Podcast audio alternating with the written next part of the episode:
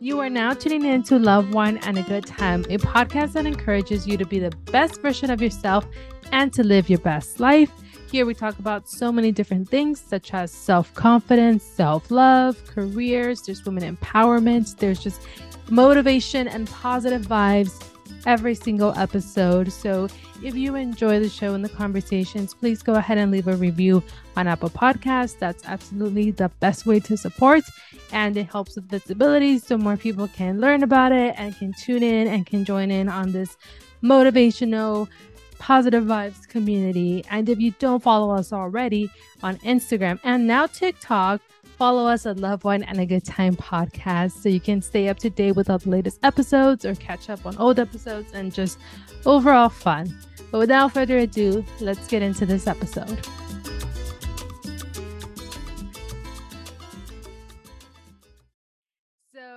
Welcome back to another episode of Love, Wine, and a Good Time. I hope you guys enjoyed last week's episode, but I am excited to get into this week's episode.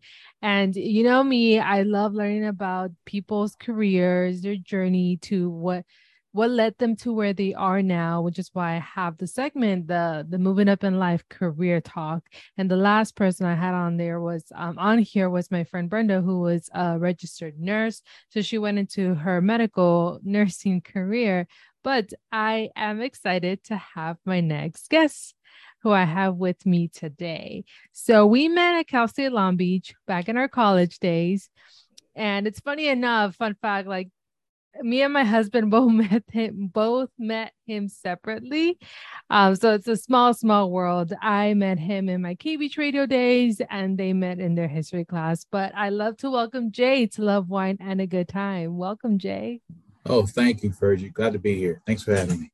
Yeah of course. Thank you for your time. I just you know sometimes i just look back at at the simpler times with kbeach in huh. college Man, that's a long time ago. That's when gas was still cheap. Oh my god! Honestly, great simple times, and we didn't even yeah. know it, right? But um, thank you for being here, mm-hmm. and you know, tell us a little bit about yourself for the listeners who uh, don't know you as much as me and like Lewis too. Sure. Uh, where do I begin? Um, podcaster. Um, soon to be a, a husband next June, Lord willing. Um, I'm a minister as well on Sundays. So I'm a man with a lot of hats, with some slip in between, but I'm I'm blessed in between all of that. I'm just living the dream right now. Awesome. We love it. We love it.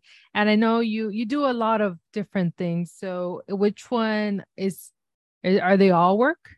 Yeah, they're all work. They're all so work. Okay. I guess I'll start one by one if, if we have time yes, for that. Of course. So I am a in the corporate world, I'm a traffic mm-hmm. manager in the advertising field that deals with uh, TV commercials. Uh, that's over at uh, Dentsu in West LA. Shout out Dentsu. Woo woo. Um, they're great, great people, great environment. I've, I've been there almost, it'll be a year in December. Oh, um, nice. Congrats. So my traffic manager there. Uh, so that is my stable nine to five. Gotcha. I want to call it that. um, on the side, I am a broadcaster on the radio for St. John Bosco football over in Bellflower, where I went to school at uh, many years ago. Uh, now I came back and you know went about my old school.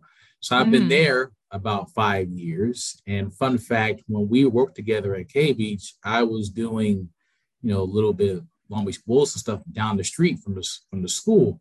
That's what I got my practice. And then I went, I kind of got promoted to do, go back to the now number one cool. school in the country uh, in Bosco. So I'm there for the past mm-hmm. five years.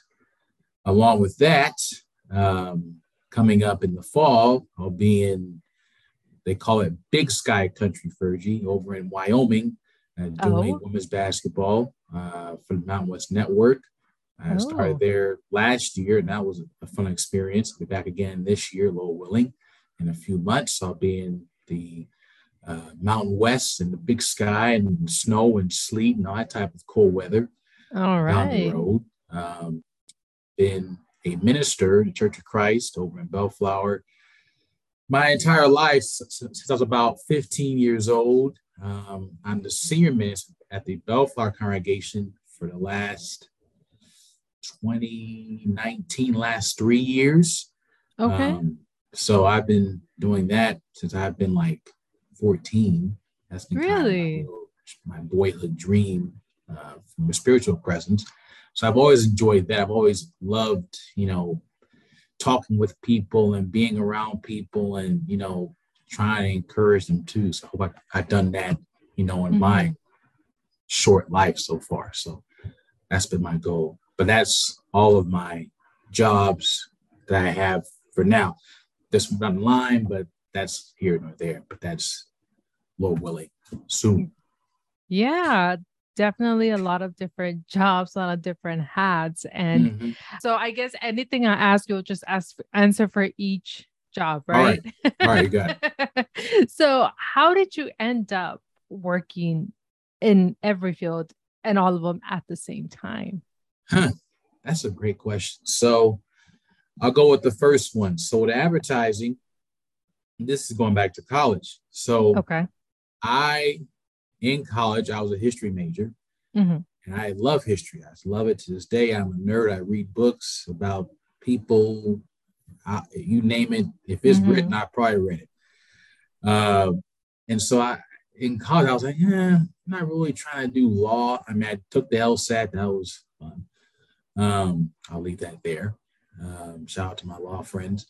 Um, and so I didn't want to do that necessarily. And then my freshman year, my first semester, I was walking down maybe the engineering building way in the back, not too far from the rec. So you know where that is.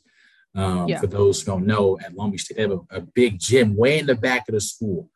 Mhm. And I was walking through the engineering field department and I saw this like, you know, little eight by 11 sheet of paper flyer about broadcasting sports. And I was like, okay, I'm a high school athlete, or I thought I was. I know basically every sport because I watch every sport, you know, basketball, football, baseball, volleyball, soccer, whatever. I'm watching it because it's entertaining to me. And I said, well, if I have free time outside of class, I might, you know, take a flyer on and see what it's all about. And so I did.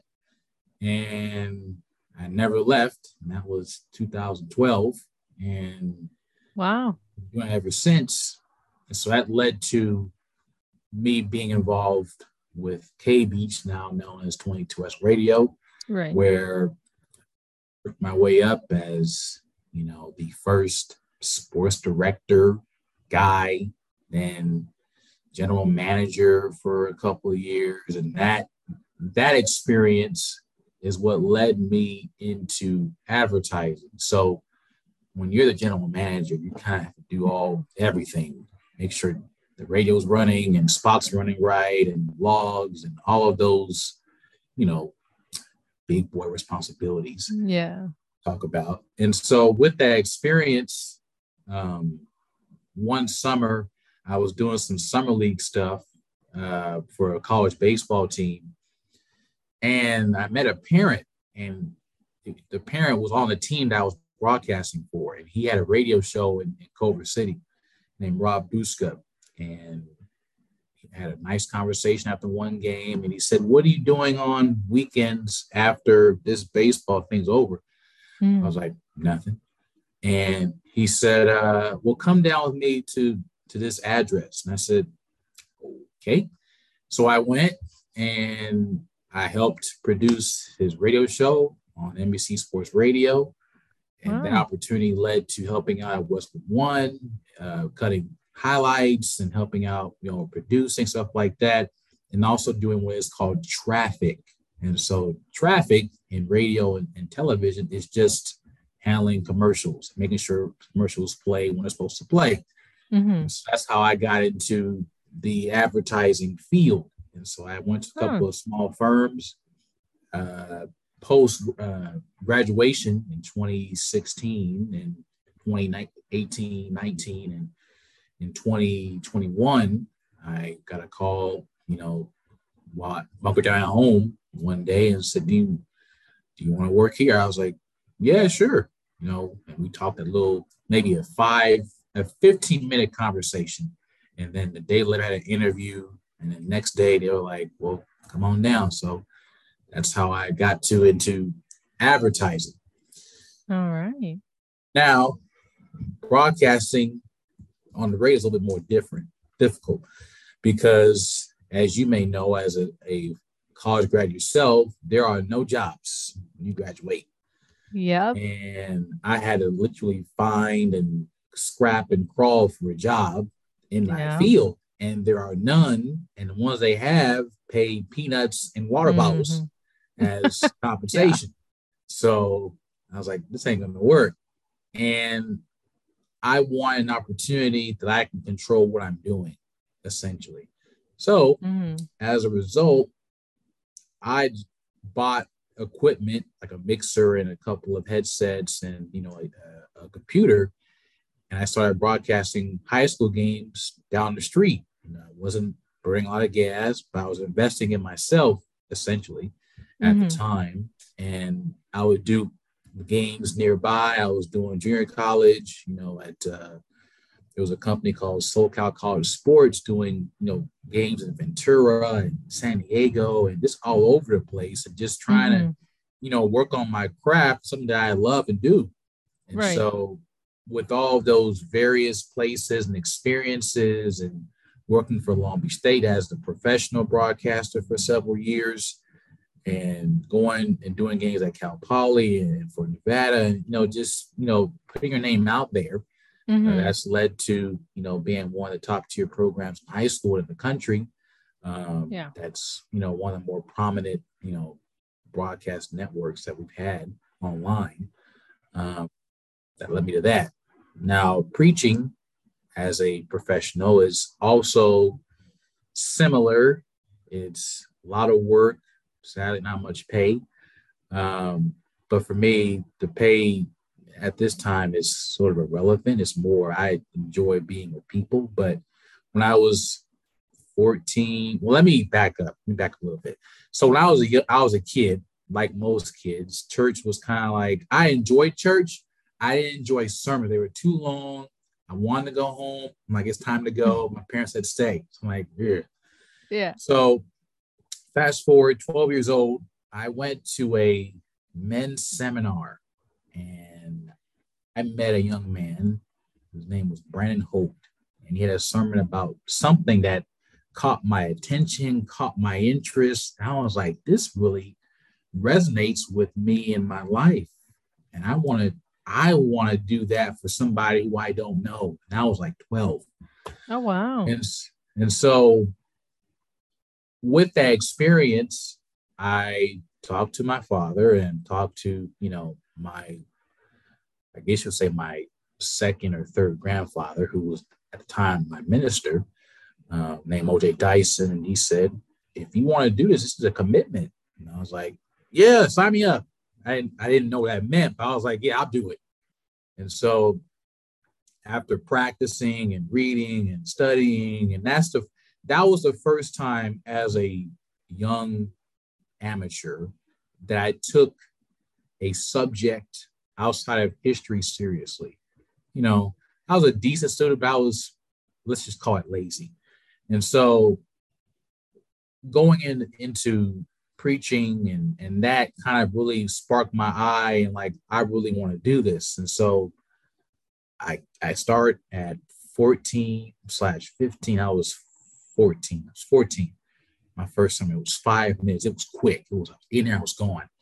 And so I always wanted to get better. And so from that day on, I started listening to other people on, you know, still had cassette tapes. That shows my age. Um, and I listened on cassettes, you know, whenever I could. And that kind of helped me mold who I am as a as a minister. And so you fast forward to a couple years later, while actually still in college, um, I was going to a church by my house because I was I was coming back from a trip and I couldn't go to my home church. I was 45 minutes away from where I was at. And so I went to a church nearby and I thankfully had a suit on. I had church clothes. So I had um I came back on the plane. And so I went there and I met, you know, one of the church leaders there, and he said, Hey, do you preach? I was like, uh, yeah, why? This is awkward. And so he said, you sound like you preach. And if you've seen me in person, I kind of have the the preacher build, you know, put your chest up high at the Bible, all that. Anyway, I'll leave that there. But and so I said, yeah, sure, I do preach. I enjoy it. And uh, he said, can you preach here on this date? It was like some date in April. And I was like, yeah, available. And uh, I preached there one Sunday. They enjoyed it. Thank the mm-hmm. Lord for that. And I kept going another Sunday, and that began another Sunday and another Sunday. And then it was once a month, and it was twice a month for a couple of years. Then you fast forward 2018, 2019, they said, Can you preach more? And I said, Yeah. And I preached more and more. When I was available, and then COVID came, and then I said, Well, I'm here every week. Let me just keep it going. And, you know, especially during during COVID, which was where everybody was at home, market down. I wasn't traveling mm-hmm. anywhere. So I could put my premier focus on helping this congregation that I'd grown in love with. And uh, that led to me, you know, fully being that uh, senior minister role uh, through that time and I've been there ever since. Um, so that's what led to that that preaching uh, professional uh, position. And I also I'll say this, and, that, and this will kind of wrap it together. All of the jobs that I have in broadcasting and preaching, they have they have helped each other because with mm-hmm. broadcasting, there are certain games that are just boring blowouts. You don't want to keep saying, Oh, Rosales scored again. it's 75 to 3. Or Guerrero shoots another three pointer and misses it. Oh, this game is terrible. so, with preaching and with broadcast training, you understand of how to fill time. Or mm, if you don't okay. always remember what you write down on paper, if you lose it, you go off muscle memory of what you studied before, the night before, and that's helped me in both fields. So having those sets of skills have helped me in both of those, you know, positions that I've had. And I'm thankful that I enjoy both equally. Right. Uh, I can't pick. I cannot choose either one. I, I would, I, even I can't just can't do it. And so I'm thankful that I have that experience by doing both, thankfully, they have helped me improve in those fields just as much because I need them to, to be a better person who I can be in those jobs. Beautifully tied. And it sounds like an amazing journey. These, I mean, I did it since you were 14. That's that's crazy. And I did want to ask, I think I had a couple of questions. And so I know you you really love sports broadcasting.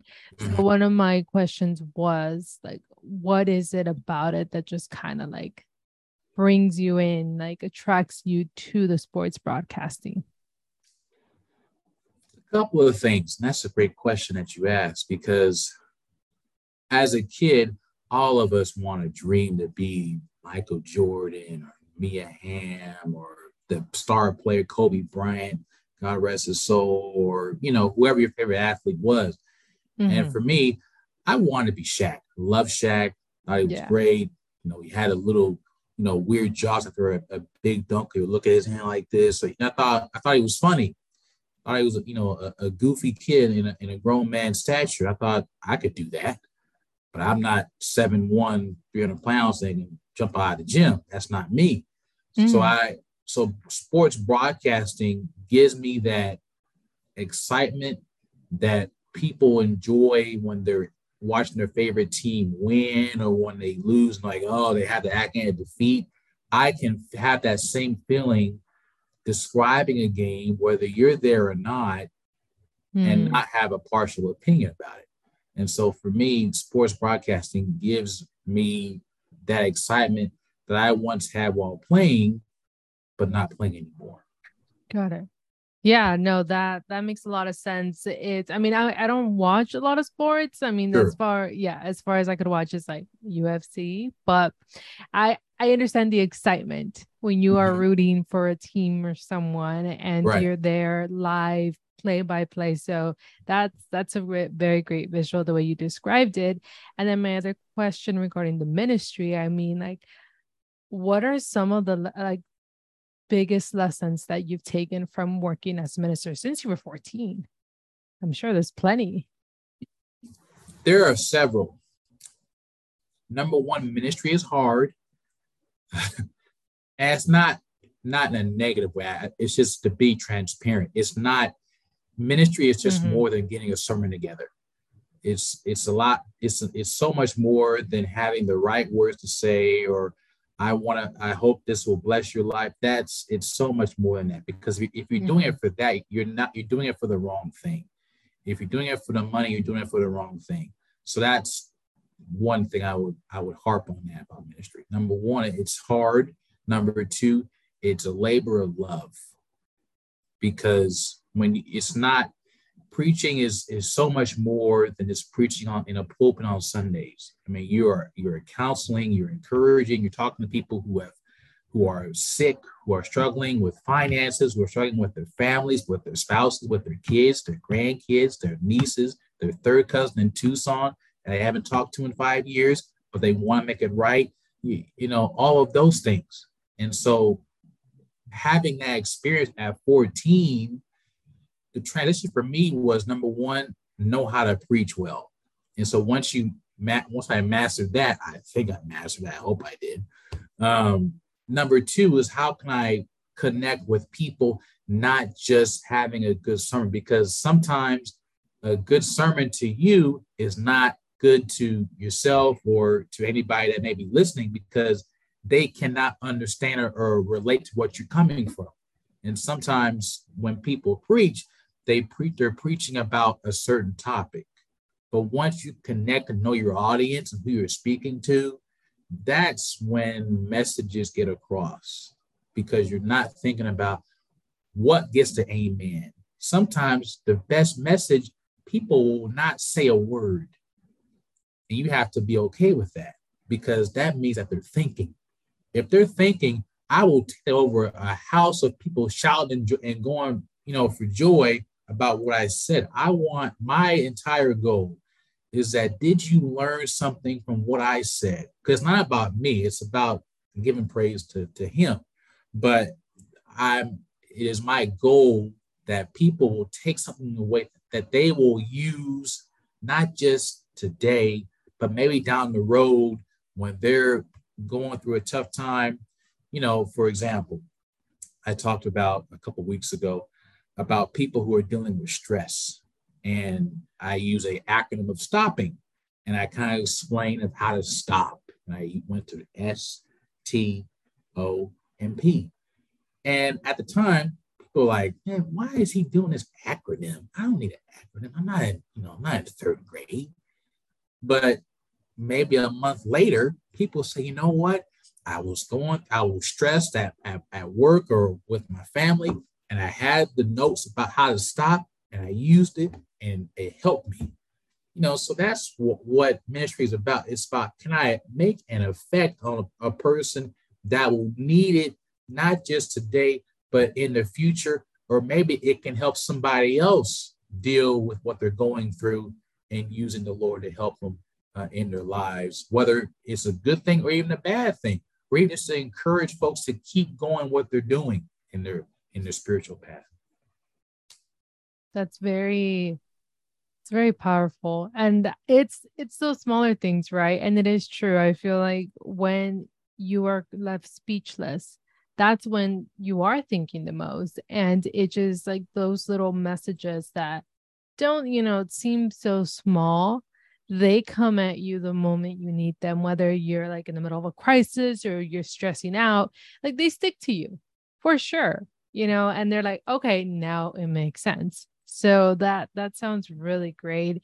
And I I did want to ask just like you know, with the ministry and then with broadcasting and just everything in general, we all know life is hard, right? Like post college, just a slap of reality of adulting. And so, like, what keeps you going? Um, my faith, number one, that it helps me on my worst days is understanding that someone, well, it's not someone, Christ sacrificed for me, you know, because he could have said, I'm not doing this. I'm not, I'm not getting myself humiliated, beaten down for, you know, for some peasant from Bellflower. I'm not doing that. He could have said no, but he didn't. And I thank God for that. Um, number two, my family. I'm I, I pray I'm I'm a family person. I try to present that to people who I around with. hope I to you as well. Um, but my family has done so much for me that I I'm thankful for them. They have been my biggest supporters. They have helped me through thick and thin. They have helped me, you know, during my career. They've supported me in everything with college, with broadcasting, with preaching, and, and, and encouraged me to, to, to do what I love to do and not hold me back from that. And so I do it to make them proud and show that I, I care about what I'm doing because you can tell somebody, oh, I want to do this, but if you put no effort into it, is it worth it? You know, and I don't want to waste, you know, my parents' time and or my family's time by saying, well, didn't want to do this, but he kind of just stopped halfway. You know, I don't want to, I want to put hundred percent of what the things I love in and say I could I did the best I could, whether I succeeded or whether I failed. So those are my two motivations.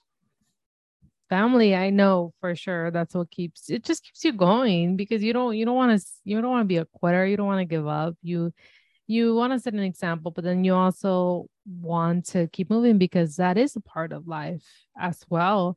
And I I want to ask, or what advice would you have for those uh, those folks who are wanting to get into the sports broadcast field? Well, I would encourage those, whether they're black, white, brown, whatever, if you want to do this, make sure that you're doing it because you really want to do it. Because broadcasting will humble you. You're not going to get the flashy job out of college. You're not. You're going to have to either do a high school gig in the middle of, you know, Topeka, Kansas. You know, if, if you really want to do it, you would go there, or you make a way, you know, on the independent route, or you'll find somewhere to start. I chose to do independent route because I figured I could make a decent living by having a couple of other jobs while doing what I love. And that's not for everybody. You know, some folks want to just be a part of that, and I respect that.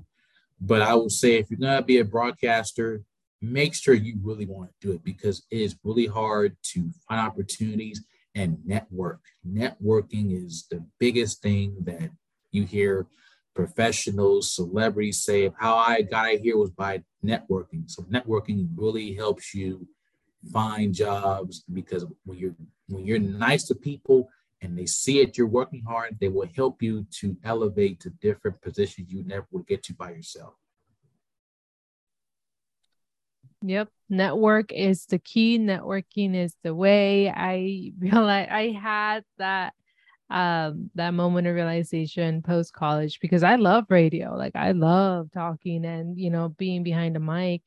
But afterwards, my God, it's it, you really have to love it and really have to go for it. And it does pay peanuts. So, mm-hmm. you know, just really like stop to consider everything.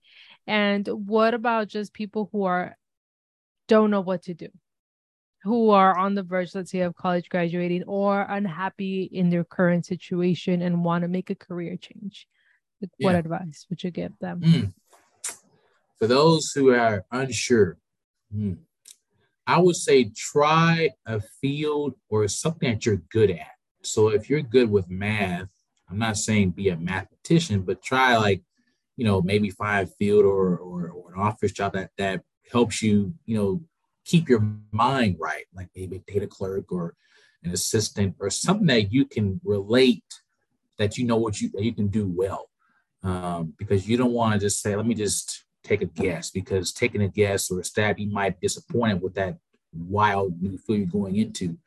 Um, so I would try to find something that you that you like or as similar to what you like in a similar field, and try to work maybe your way up in that field. You may fall somewhere that you may like, maybe into a, a role, maybe a professor or something like that down the road, but find a commonality with your personal interests within your academia field or just in your personal life. like drawing stuff, I would encourage maybe drawing or being an architect or something like that. That will make sure that your mind is always moving because once you're always thinking, you're you're always trying to grow. And that's the biggest thing I would encourage someone if they are stuck or not sure what they want to do. I'm sure that's just what the words that they needed to hear. But those are all the questions that I have. Is there anything else you'd like to add? Yeah, I'll add one thing. If you asked me about who, what what motivates me, and I would say the people coming behind me that look like me that are saying, "Oh, I can't do it," and I want it, and I pray if the Lord has it that if I make it big or if I don't, that I can encourage just one person to say, "Hey, you can do this." Doesn't matter if you're black or you go to, you know, a certain school. It it matters if you work hard and if you pray a lot, things will happen in your direction. Um, that's my that's also my motivating factor because it's not just about me. I don't want the credit for it. I don't want the fans. Oh, look at Jay, he's doing great. I don't believe it's not for me. But I, I do want to motivate the next generation of Jays that will come behind me who I will never meet or may never, never even know, but they can say, oh, I saw him do it. I can do it too. Because I saw, you know, people like Bill White, Dave Sims do it.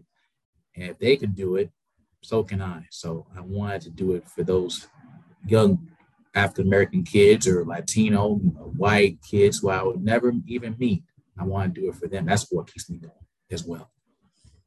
Yeah, wonderful. No, I'm I'm inspired, Jay, honestly, and I want to go and I want to chase all my dreams and continue on because I had my doubts too, even sure. with the show. Like it took me a while to to get this started after I ended over at K Beach and now 22 West. So it's it's a lot of faith for sure and just motivating yourself to push yourself to keep going because it's hard, but you'll you'll get there. Yeah. You know, we're still on that journey. Yeah, we're still I'm st- I'm still working towards the goal, mm-hmm. but I think having that understanding and not letting that dream or that fire, you know, burn low that's what keeps me going is that I'm still in the journey and I'm still progressing and that slow progress is still progress. Of course.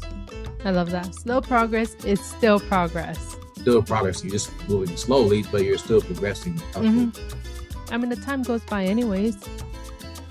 So might as well make good use of it. But thank you so much, Jay, for taking the time to come on the show, for giving us these lovely words of wisdom.